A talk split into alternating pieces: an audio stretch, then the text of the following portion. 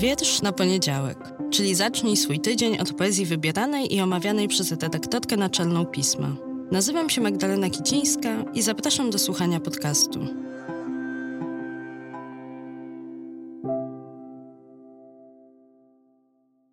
Mecenasem poezji w Piśmie jest Miasto Gdynia, sponsor Nagrody Literackiej Gdynia.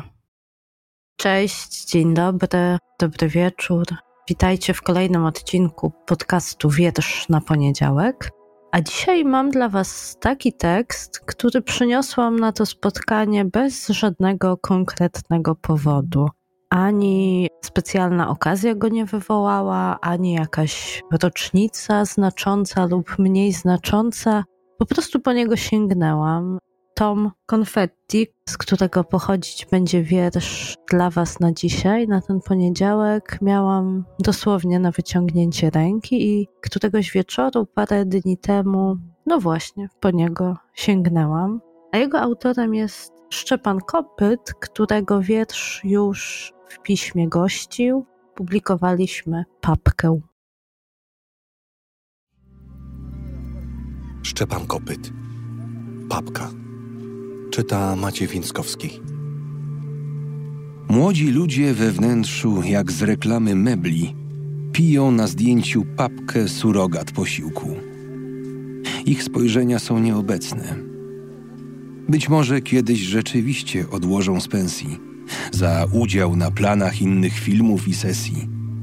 Na taki remont, na bycie ze sobą dalej i mieszkanie w nieco gorszym, ale jednak standardzie. Być może nie wpadną w nałogi. Być może służba zdrowia będzie dla nich łaskawa, bo mają w rodzinie kogoś, kto zna, kogo trzeba, gdy ich rower, deskorolkę czy żwawy krok zmiażdży połyskliwy samochód udający jeepa.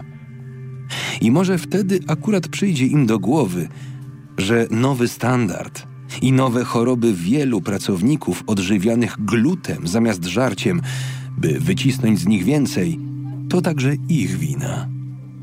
Choć nie wiedzieli, co czynią. Choć należałoby wątpić.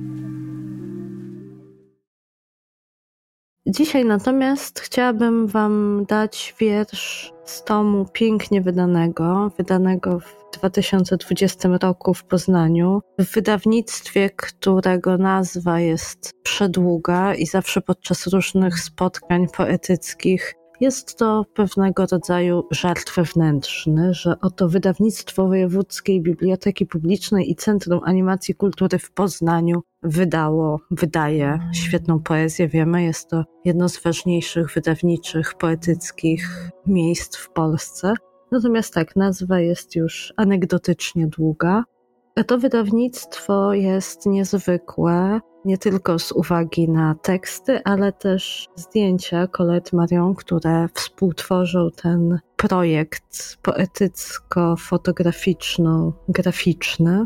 Wiersz, po który sięgnęłam, znowuż bez konkretnego kontekstu, jakoś bardzo współgrał z tym momentem rzeczywistości, w którym teraz jesteśmy.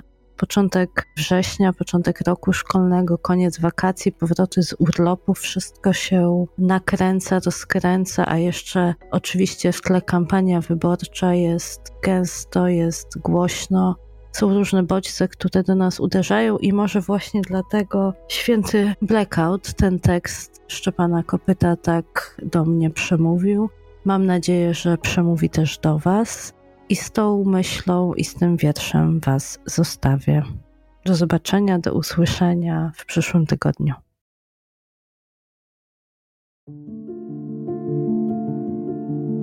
Święty Blackout. Może już nie ma naprawdę języka, ani żadnego nowego języka w zanadrzu, żeby zareklamować wypięcie się z sieci, wyciszenie jej, wyłączenie koparek kryptowalut, rezygnację z pseudoznajomości i mniemanych marzeń, kiedy drzewa nadal rosną jeszcze w okolicy i nie wyschły podziemne, niezbadane oceany.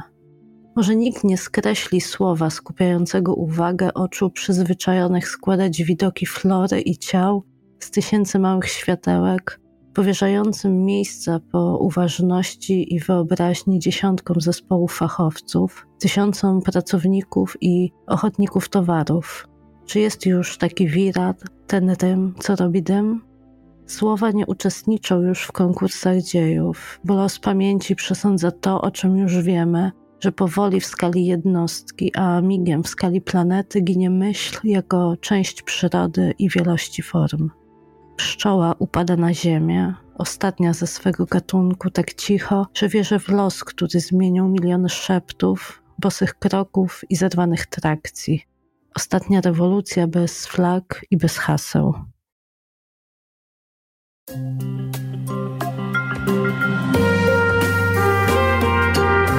Pismo. Magazyn opinii.